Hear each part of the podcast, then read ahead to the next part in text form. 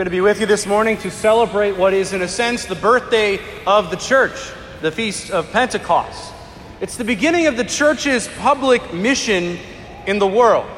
So we could maybe say that the church was conceived in the upper room at the Last Supper, but it is born today at Pentecost.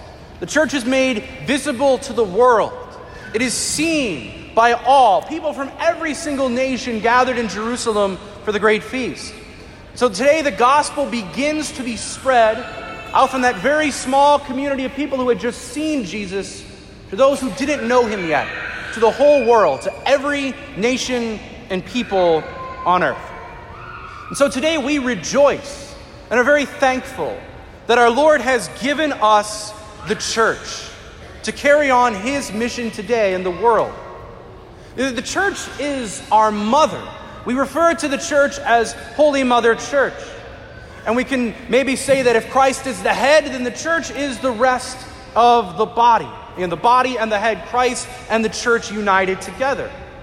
The church is also the bride of Christ. Ephesians chapter five talks about how Christ and the bridegroom and his church, the bride, are forever united. So we can say today, in a sense, that Christ claims the church as his bride. And just like any married couple who's been married for two thousand years, they are inseparable. They go everywhere together. They don't do anything alone. They are always together, like an old married couple. Christ and the church work together. They work in tandem. They move together. They are together. And Pentecost celebrates the union of Christ and the church through the Holy Spirit, their inseparable bond. Where one goes, the other is sure to follow. So we can say that where Christ is, there is the church. And where the church is, there is Christ. We do not have one without the other. And for us, I think this is a very good principle to observe. Because as disciples, when we say yes to Christ, we are saying yes to the church too. When we follow Christ, we ought to follow the church too. We say yes to both. They go together. They are the ultimate power couple.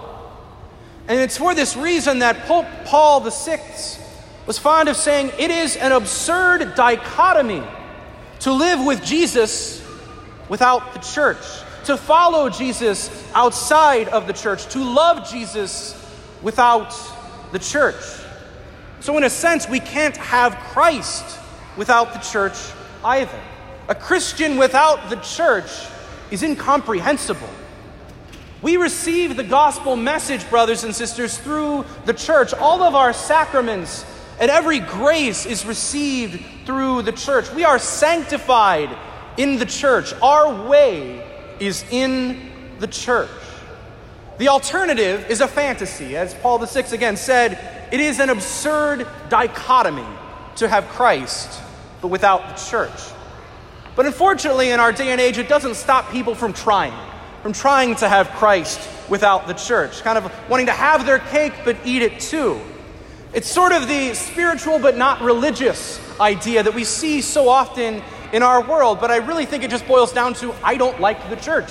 And so many try to have Christ without the church. But like having a head with no body, or Bonnie trying to rob a bank without Clyde, it would not be possible. Again, we having a head without a body. We need Christ and we need the church together. I think maybe another way that this is seen in practice today is, very oddly enough, concerns the sacraments of marriage. I'm a millennial.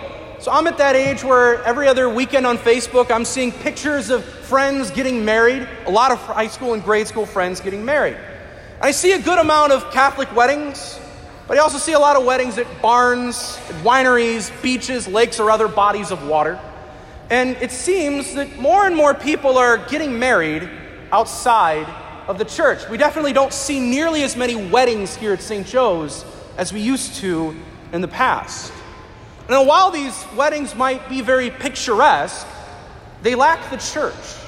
And to an extent, they lack Christ. Think about it. Marriage is a sacrament. All of our sacraments are received in the church. through the church.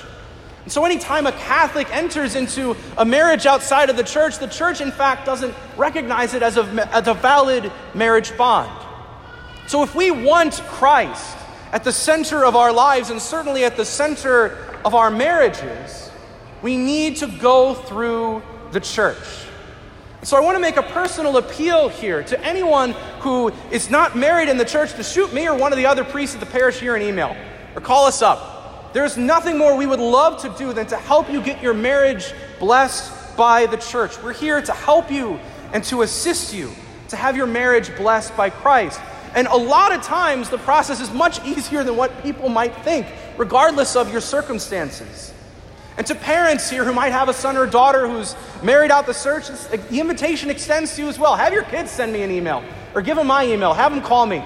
Again, you know, we're here to help you and know to pray for you in the ups and downs of communicating and passing on the faith to your children. So brothers and sisters, let's thank God today that he has given us the great gift of the church, our mother and his bride. May we never leave or deviate from the church in any way. And let us always remember that with Christ, we have the church. And in the church, we have Christ.